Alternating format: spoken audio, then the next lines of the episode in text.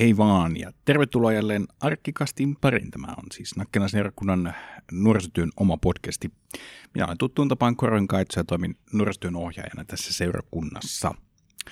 Ja tällä kertaa vaihteeksi jälleen itsekseni podcast-studiossa täällä höpöttelemässä. Nyt kun tätä nauhoittelen on torstai 29.4., mikä tarkoittaa sitä, että huomenna perjantaina kun tämä jakso tulee ulos, niin on vappu, joten oikein hyvää vappua kaikille. Tota, toivottavasti sulle kuuluu hyvää, toivottavasti olet pysynyt terveenä, ja, ja jos on jonkinlainen pöpö päässyt, olisi korona tai mikä tahansa muu, niin päässyt iskemään, niin toivottavasti olet siitä ö, piakkoin toipumassa tai hyvää vauhtia toipumassa.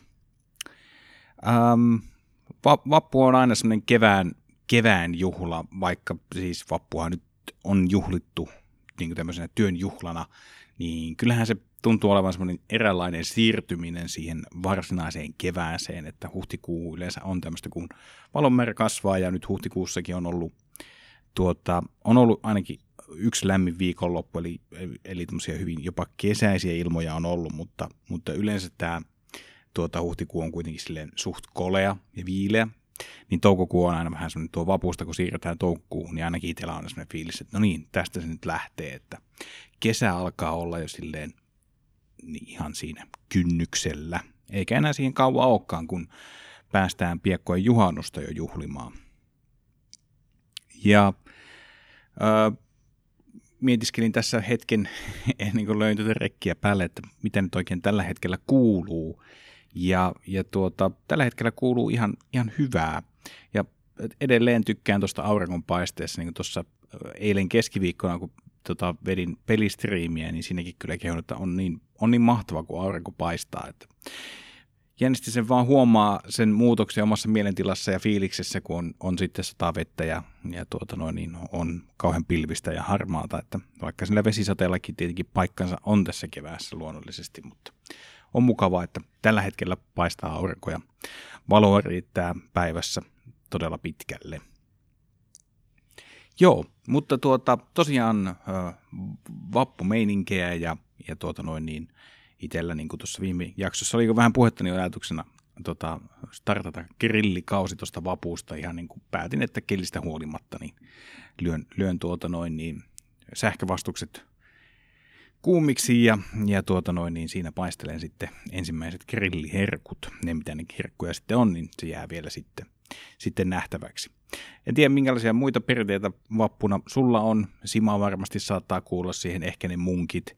Sitten tietenkin nyt on ollut paljon kaikenlaisia tuommoisia vappupalloja tuolla ja vapun, vappua juhlitaan. Tai ainakin itse monesti tuota muksuna, niin vappuna oli tapana vähän pitää sitten naamiaisia ja ja tuommoista. Oikeastaan vappu ehkä vähän on muistuttanut jollain tavalla vähän niin kuin Halloweenia, ennen kuin sitä Halloweenia on siis tuommoisessa kaupallisessa merkityksessä ruvettu täällä Suomessa, Suomessa viettämään. Joo. Mutta äh, tästä podcastista äh, mä ajattelin jakaa vähän ajatuksia tuosta äh, Pave Maijasen elämänkerrasta. Mä oon siis näitä äh, äänikirjoja innostunut kuuntelemaan tässä tosiaan vuoden, vuoden aikana, tämän vuoden aikana, ja, ja nyt sain päätökseen tuota Pave Maijasen elämänkerran.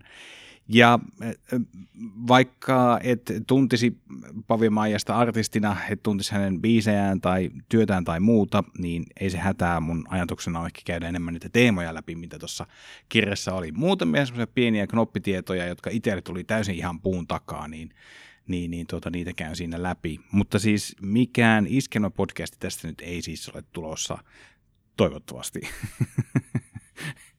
Joten tuota, voit ihan rauhallisin, rauhallisin mielin tuota, jatkaa kuuntelua. Ja lopetetaan päivä vähän tämmöisen infoon, ja, ja nyt on kyllä ehkä semmoinen kevyempi jakso luvassa, joten ei tarvitse erikseen mitään loppukevennystä varmaan sitten tähän kehitellä.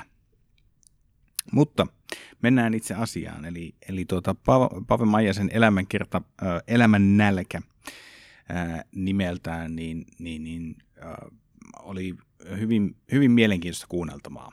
Ja vaikka tuntuu siltä, että ei artistia tiedä, tunne, näin edelleen, mä voisin suositella tätä kirjaa kyllä oikeasti ihan, ihan jokaiselle, koska ensinnäkin se luo semmoisen läpileikkauksen vähän niin kuin Suomen musiikin, musiikin, suomalaisen musiikin historiaan, Ja, ja ehkä se jotenkin auttaa näkevään semmoista suurempaa kuvaa tuosta. Plus sitten se, että Pave Majanen on ollut aika monessa mukana niin siellä tavallaan yleisön edessä kuin sitten siellä lavan takanakin, että hänellä on tietenkin oma, oma sooloura hän on soittanut paljon erilaisissa bändeissä, mutta on toiminut sitten siellä tuottajan tota, toimessa muun muassa Dingon, Dingon taustoilla. Ää, eli, eli silloin kun Dingo breikkasi, eli tämä hieno porilainen kasaribändi breikkasi tosiaan silloin 80-luvun about puolen välin aikaan, niin Pave Majan oli se tyyppi, joka siellä vähän johti tätä ää, musiikin tekemistä, levyjen tekemistä tuottajan pestissä. Mutta siis multi-instrumentalisti soittaa, tai soitti torvea, bassoa, kitaraa, urkuja, melkein mitä vaan laulo, ihan sooloja, pystyi laulamaan taustoja, oli hyvin muuntautuvainen tyyppi. Ja tosiaan valitettavasti Pave Maijanenhan tuossa tämän vuoden alkupuolella sitten menehtyi.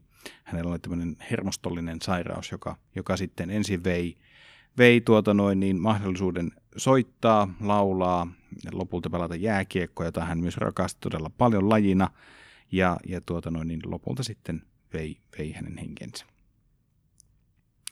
Mutta ähm, se, mikä tuosta kirjasta niin ehkä päällimmäisenä jäi mieleen, oli se, niin kuin, se intohimo tehdä musiikkia, ää, ää, olla muusikko. Ja mun mielestä niin kun miettii sitä, että kun mietitään sitä omaa elämää ja vähän kun tulee se, niin että, että mitä me halutaan tehdä tai mitä me halutaan harrastaa, koska se intohimohan ei tietenkään tarkoita sitä, että et, et, en halua yleistää tällä tavalla heti, joten leikataan tästä niin saman tien väärät käsitykset pois, että, intohimo johonkin tarkoittaa, että sulla pitäisi olla joku sellainen palava tarve tehdä jotain. Ja, palava, ja vain ainoastaan silloin voi menestyä, kun on intohimo esimerkiksi vaikka jotakin työtökohtaa ja niin edelleen. Ei se, ei se ihan, ei se nyt sillä tavalla sitä tarkoita, mutta kyllä niin kuin, tuota, että on mielenkiinto jotain asiaa kohtaa elämässä. Onko se sitten työssä niin kuin vaikka sitten musiikki, josta haluaa tehdä itselleen ammatin vai, vai, vai onko se sitten sitä, voi ihan mihin tahansa kohtaa voi kokea intohimoa. On se sitten kaupan kassalla oleminen tai joku muu, se on aina täysin ihmistä itsestään kiinni. Ja, ja se on kyllä vähän tuo intohimo ehkä sanana semmoinen, että se yhdistetään hyvin vahvasti johonkin tuommoiseen taiteelliseen taiteelliseen puoleen.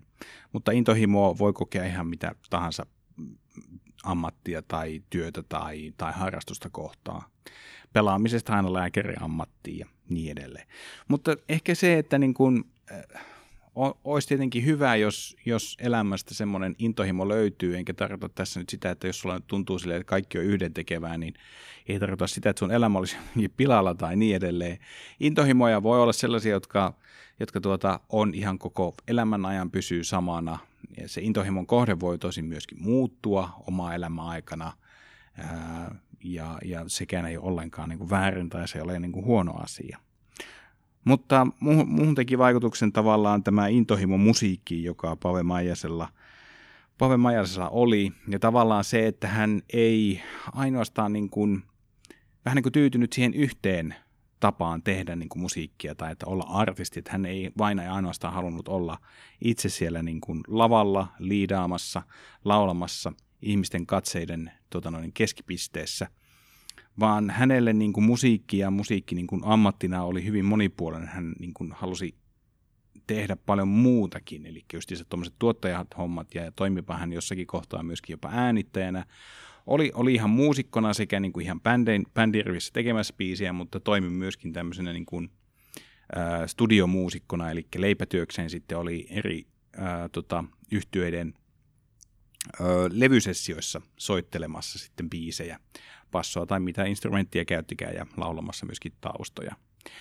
Ja se ehkä, mikä äh, tässä niin kuin on jännä, jännä, jännä, jännä juttu, mikä Pave Maijasen urassa oli se, että niin kuin hän monen kertaan kirjankin aikana vähän niin kuin tuossa sen tuota, mainitsee, että hän ei koskaan tarvinnut pyrkiä mihinkään, vai hänen, häntä aina pyydettiin kaikkiin projekteihin mukaan. Ja sekin varmaan niin kuin omalta osaltaan on merkki siitä, että, että on panostanut siihen – siihen musiikilliseen osaamiseen ja sitä kautta, kun sana alkaa kiirimään, niin, niin, niin tota, työtarjouksiakin sitten tulee.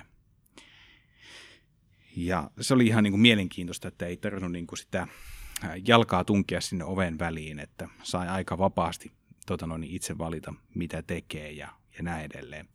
Ja tämä ei tietenkään tarkoittanut sitä, että eikö Pavel Majasella olla ollut omalla urallaan haasteita. Kyllä niitä haasteitakin ihan hyvin sitten kyllä riitti ja niitä tuossa kirjassakin kerrotaan, että ihan kaikki esimerkiksi kaikki bändikuviojutut niin ei mennyt ihan yksin ja, ja tuota, oli bändejä, jotka oli ehkä muutaman vuoden projekteja, mutta sitten ne vaan niin kuin jäi.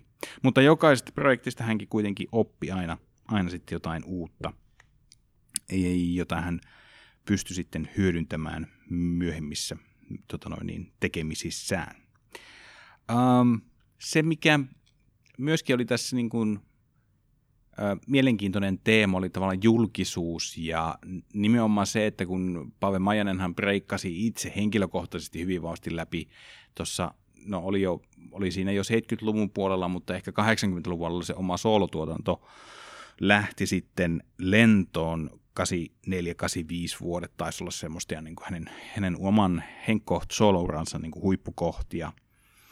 Ja, ja jotenkin niin kuin oli mielenkiintoista niin kuulla se, että miten tuo julkisuuden kanssa vähän pystyi toimimaan täysin toisella tavalla kuin ehkä mitä nytten.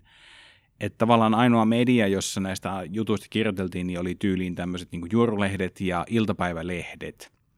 Eli tietenkin meistäkin jokainen, kun on kaupassa käynyt, niin siellä on nämä tutut, tutuksi tulleet tämän keltaisen lehdistön lööpit, eli iltasanomat ja iltalehti, niin lähinnä ne oli ehkä se semmoinen tuota, tiedonvälityskanava, jota ehkä voisiko sanoa näin, että viihdeteollisuudessa tai viihdepuolella niin ehkä eniten sitten hyödynnettiin tai sitä kautta ihmiset sai tietoa viiden maailman kuvioista. Kun taas nykyään tiedon välittäminen ja tiedon kulku on huomattavasti nopeaa jo pelkästään sosiaalisen median takia, jossa, jossa tuota, tietenkin julkisuuden henkilöt monesti ovat itse läsnä ja, ja tuota, sitä kautta vähän niin kuin se on heille myöskin niin kuin työkalu. He ylläpitää sitä omaa julkisuuskuvansa ja ovat siellä myöskin informoimassa niin kuin omista projekteistaan ja mitä on tulossa ja, mitä he tekevät tällä hetkellä ja niin edelleen.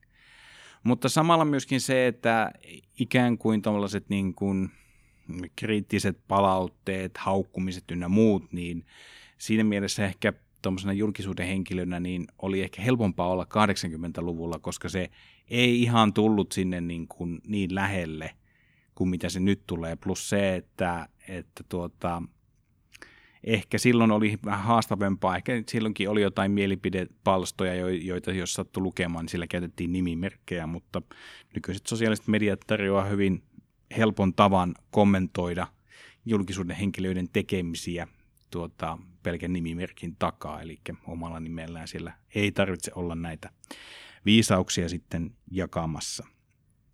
Ja tuo oli ehkä semmoinen asia, että oli hyvin helppoa ehkä jättää niin kuin lehdet lukematta ja tavallaan mielipiteet lukematta, jolloin sitten ehkä vähän niin kuin oma mielenterveys pysyy ehkä hieman paremmin kasassa. Mä tiedän, sehän riippuu aina tietenkin ihmisestä, että miten tuommoiset erilaiset kirjoittelut ja kommentit sitten tuota, miten ne vaikuttaa ihmisen psyykkeeseen, mutta silloin oli ehkä helpompi suojautua tuollaisilta hyökkääviltä, jopa, jopa tuota noin niin jollakin tavalla ää, he, henkistä väkivaltaakin hyödyntäviltä kommentoineilta.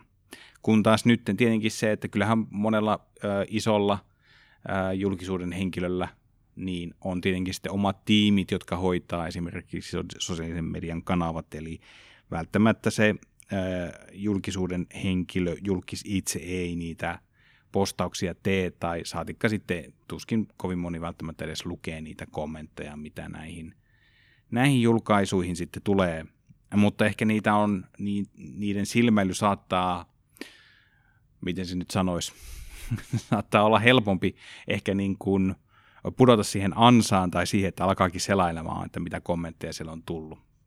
Se kiusaus on paljon, paljon tuota noin niin lähempänä ja paljon kovempi, koska tavallaan ne kommentit ja muut kulkee siellä sun taskussa sitten. Eli sun ei tarvitse erikseen mennä vaikka lehteä ostamaan tai avaamaan tai ottaa sitä päivän lehteä ja erikseen sieltä alkaa ää, sieltä etsimään ja lukemaan ne kommentit ja mielipiteet ja muut vastaavat.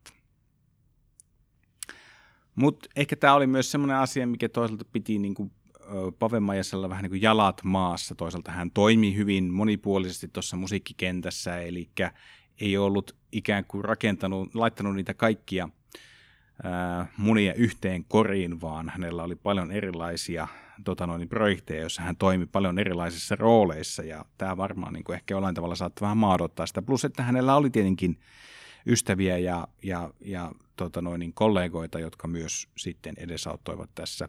Ja se, mikä oli ihan niin kuin mielenkiintoista tässä kuulla, oli se, että, että tavallaan näitä, näitä asioita ei koskaan tuotu, tuotu kotiin. Eli musta oli jotenkin, mua nauratti kovasti, että kun Pave Majanenhan oli tuossa 2015 mukana vain elämää kaudella, oliko se nyt neljäs kausi siinä, ja vasta silloin hänen niin kuin, lapsenlapsensa tajusivat, että mitä, mitä tota noin, niin, pappa tekee työkseen ja, ja että hän onkin, hän onkin julkis ja näin edelleen. Että, e, et musta, niin kuin, musta on jotenkin aivan mahtavaa se, että miten niin kuin, tavallaan näitä asioita ei koskaan tuotu perheeseen, vaan e, eikä hän koskaan tehnyt niin kuin siitä minkäänlaista numeroa kotona, koska sille ei ensinnäkään ollut tarvetta. Ja, ja tavallaan, että hänen lapsensakin kertoivat sitä, että miten hän koki, että se oli ihan normi-isä, tämä Pave siis, että hän, hän meni päivisin töihin ja tuli töistä ja, ja näin edelleen. Sitten joskus oli tietenkin poissa kotoa, kun oli kiertoita ja muuta tämmöistä, mutta ei se näyttäytynyt kotona mitenkään semmoiselta,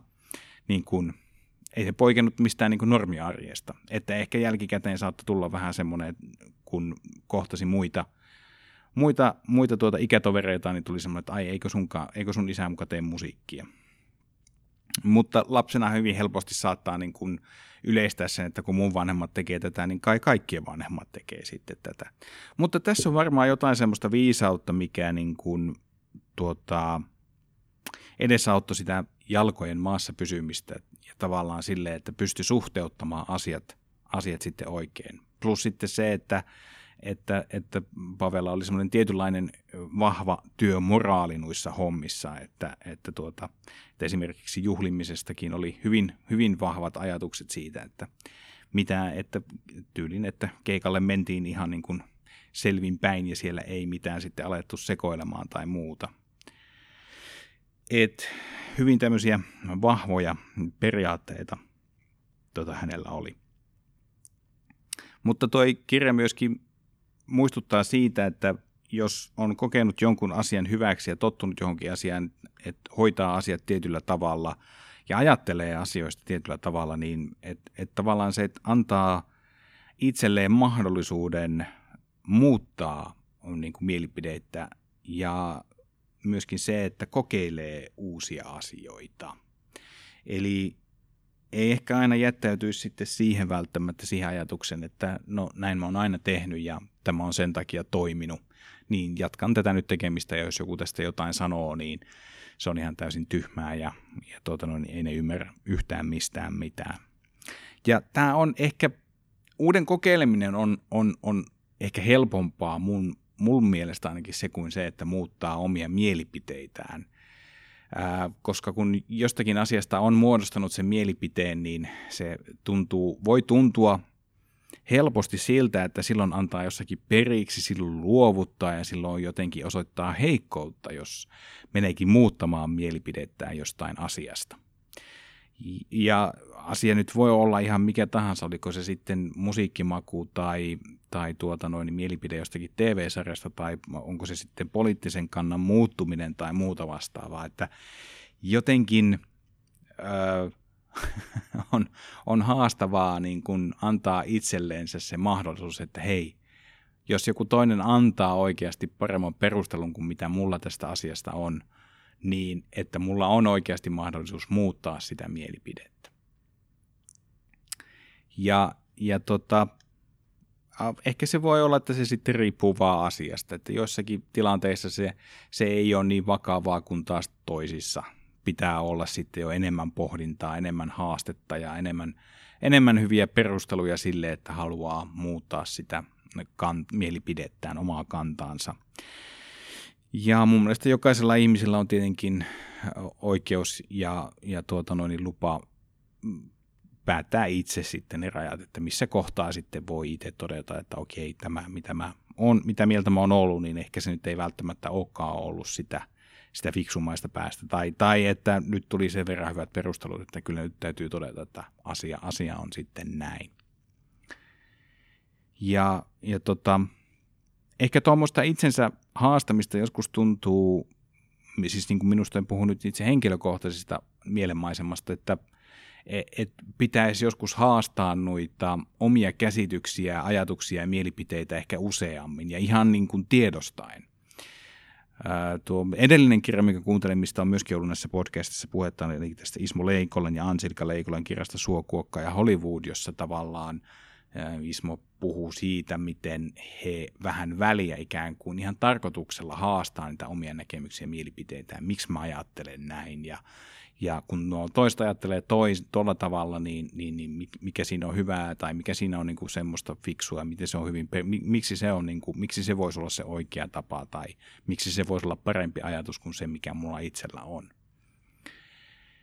Ja ehkä tämä on sitä, että haetaan erilaisia näkökulmia asioihin ja silloinhan tietenkin tämä on myös mahdollisuus niin kuin harjoitella myöskin sitä empatiaa, eli koitetaan asettua sen toisen ihmisen asemaan, jollakin tavalla pyrkiä kuvittelemaan sitä, miten hän jossakin, jostakin, jostakin tietyssä asiassa tai tilanteessa kokee sen, mitä hän ajattelee, millaiset tunteet hänellä on. Ja sitä kautta niin kuin lähteä vähän haastamaan niitä omia käsityksiä siitä asiasta X.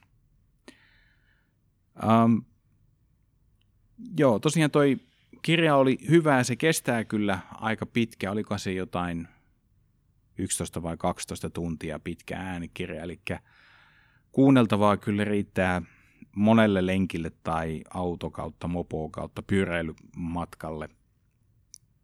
Ja täytyy sanoa, että se, se loppu oli semmoinen, joka herkisti kyllä itseä tosi, tosi vahvasti.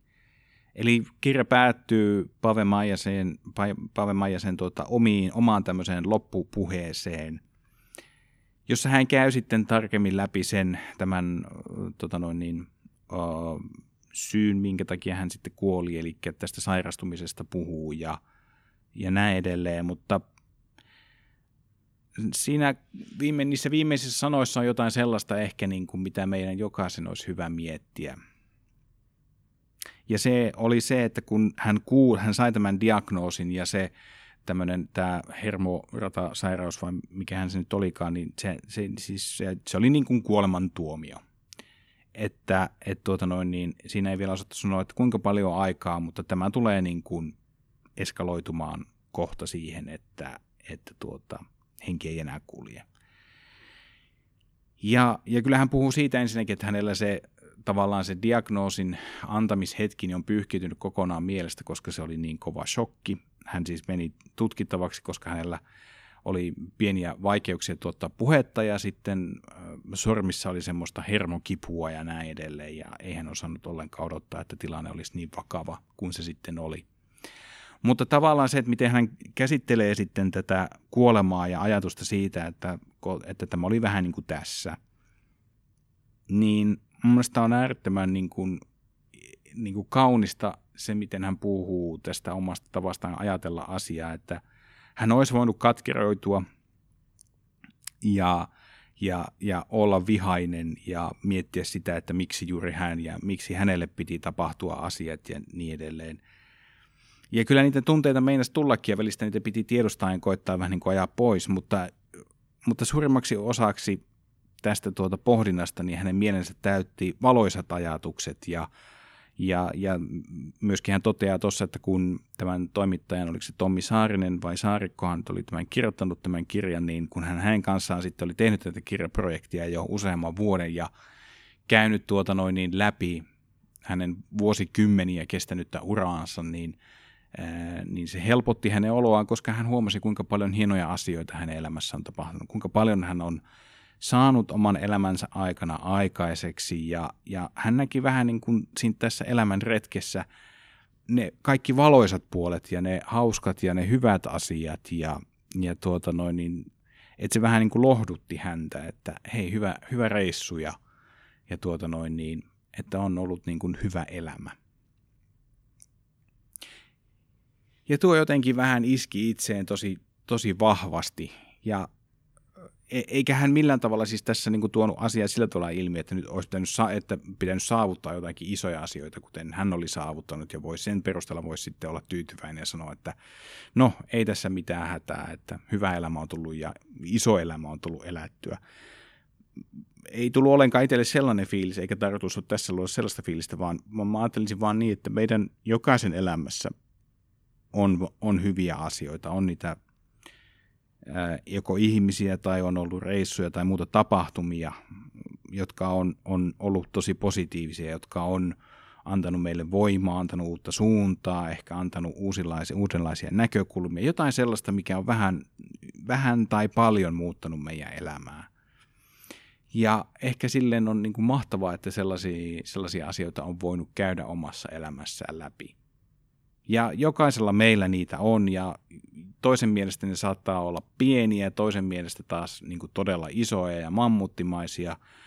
Mutta ehkä se onkin asia, että se on tärkeää, että ei ala vertaamaan omaa elämäänsä jonkun toisen elämään. Et jos siihen, siihen junaan nousee, niin se voi olla hyvin haastavaa enää päästä siitä pois. Et sitten kun se vauhti alkaa kiihtyä niin kovaksi, niin ei oikein enää pysty hyppäämään pois. Ja se, jos mikä, saattaa aiheuttaa katkeruutta ja semmoista suuttumusta ja paljon muuta negatiivista omassa elämässä. Eli kyllä tuo vähän niin kuin pisti tuo kirja myöskin kohtaamaan ehkä sen oman, oman kuolevaisuuden tietyllä tavalla, mutta loppujen lopuksi ehkä positiivista näkökulmasta – että siitäkin huolimatta kuinka pitkä se oma elämänmatka on ollut, niin siihen on varmasti mahtunut hyvin paljon kaikkia hienoja asioita. Ehkä Pave Majasella saattoi olla vähän helpottaa se tota, asian käsittelyä, että hän oli kuitenkin päälle 70, eli suurin osa siitä mahdollisesta elämästä oli jo tullut elettyä. Mutta jotenkin haluaisin ajatella, että oli sitä minkä ikäinen tahansa, niin niin, niin tähän retkeen on varmasti liittynyt paljon asioita, jotka on ollut tosi hyviä, hauskoja ja sellaista, jotka on antanut jotain paljon hyvää, positiivista omaa elämää.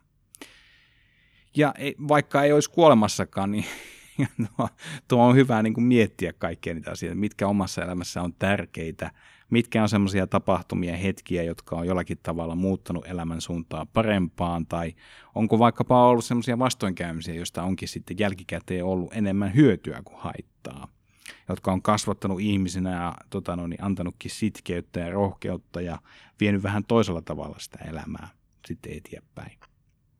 Ja mun mielestä tätä voi pohtia ihan iästä huolimatta – ei tämä ole vaan semmoinen asia, mitä voi ja kannattaa tehdä vasta sitten, kun on jäänyt eläkkeelle tai muuta vastaavaa, vaan kyllä se, että kun korostaa kaikkia sitä hyvää ja positiivista, mitä omassa elämässä on, niin se toimii ihan minä hetkenä tahansa. Ja ei, eihän sitä tietenkään aina välttämättä oikein ja pysty näkemään sitä hyvää, jaksa nähdä sitä hyvää. Välistä vaan on huonoja päiviä ja huonoja hetkiä ja tuntuu, että kaikki on mennyt ihan vaan mönkään. Ja hei, se vaan sanoo, että semmoisetkin päivät on ihan Mutta ei tarvitse masentua, että nekin hetket ja päivät menee sitten myöskin ohi. Ja ehkä sitten siinä pystyy sen jälkeen taas vähän iloitsemaan astetta enemmän niistä hyvistä asioista, mitkä on jo, on jo olemassa. Näin. Tällaisia ajatuksia Pave Maijanen elämän nälkä elämän kerrasta nousi.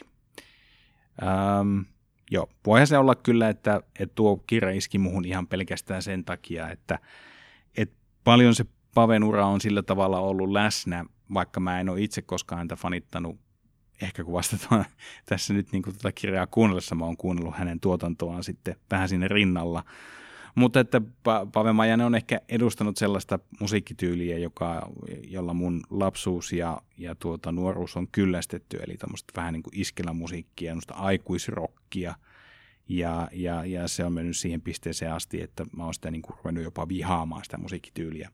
Mutta näin niin kuin vanhemmalla iällä sitä onkin alkanut näkemään uusia näkökulmia tuosta musiikista. Ja siellä onkin myöskin huomannut, että niissä – biiseissä, jota on vihan yli kaiken, niin niissäpä onkin yhtäkkiä huomaa, että siellä on oikeasti vähän hyvää sanomaakin sanoissa ja, ja sepä alkaakin kuulostamaan jännästi jollain tavalla niin kuin hyvältä ja mukavalta musiikilta.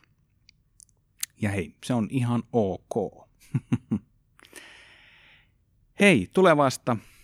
Ää, niin kuin on tullut kaikissa kanavissa vähän toitotettua ja toitotetaan edelleenkin tässä, eli 14. toukokuuta asti on aluehallintovirasto määrännyt tuota, tämän kuuden henkilön kokoontumisrajan, ja sen takia me ei pidetä nyt siis arkkia auki torstaisin eikä noilla tiettynä perjantaina, mutta etänä hommat toimii edelleen, eli ää, tuota, Instagramissa ää, Norteillat pyörii kello 18 ja siinä semmoinen about 20 minuuttia on vähän jotain sellaista teemaan liittyvää jutustelua ja sinne voi tulla myös itse, itse tuota noin niin, heittämään kysymyksiä ja ajatuksia ja kommentteja ja näin edelleen. On olisi tosi mukavaa, että sitä voisi tulla joskus semmoinen vuorovaikutteinenkin sessio. Ja sittenhän meillä tietenkin ryhmätoiminta toi, pyrii jo, eli isoskoulutusryhmät toimii ja sittenhän meillä on näitä nuorten ryhmiä, johon edelleen olette tervetulleita. Bible Journaling on, on ollut hyvässä nosteessa ja me ollaan startailtu vähän peliryhmää tässä. Ja siihen mahtuu oikein hyvin mukaan vielä, että etänä ollaan nyt vähän spelailtu ja toivottavasti tuossa toukokuun puolen välin jälkeen sitten voidaan porukalla kokoontua myöskin arkissa erilaisten pelien parissa. Ja, ja mm, eipä tässä oikeastaan tämän kummempaa. Ottakaa meidän sosiaalisen median kanavat, etenkin Instagram ainakin haltuun, että sinnehän tuota päivitellään kaikki niin kuin ajankohtaisimmat tiedot ja viikon alussa aina tulee sitten tuota jonkinlainen vähän niin kuin lukujärjestys, että mitä milloinkin on tapahtumassa.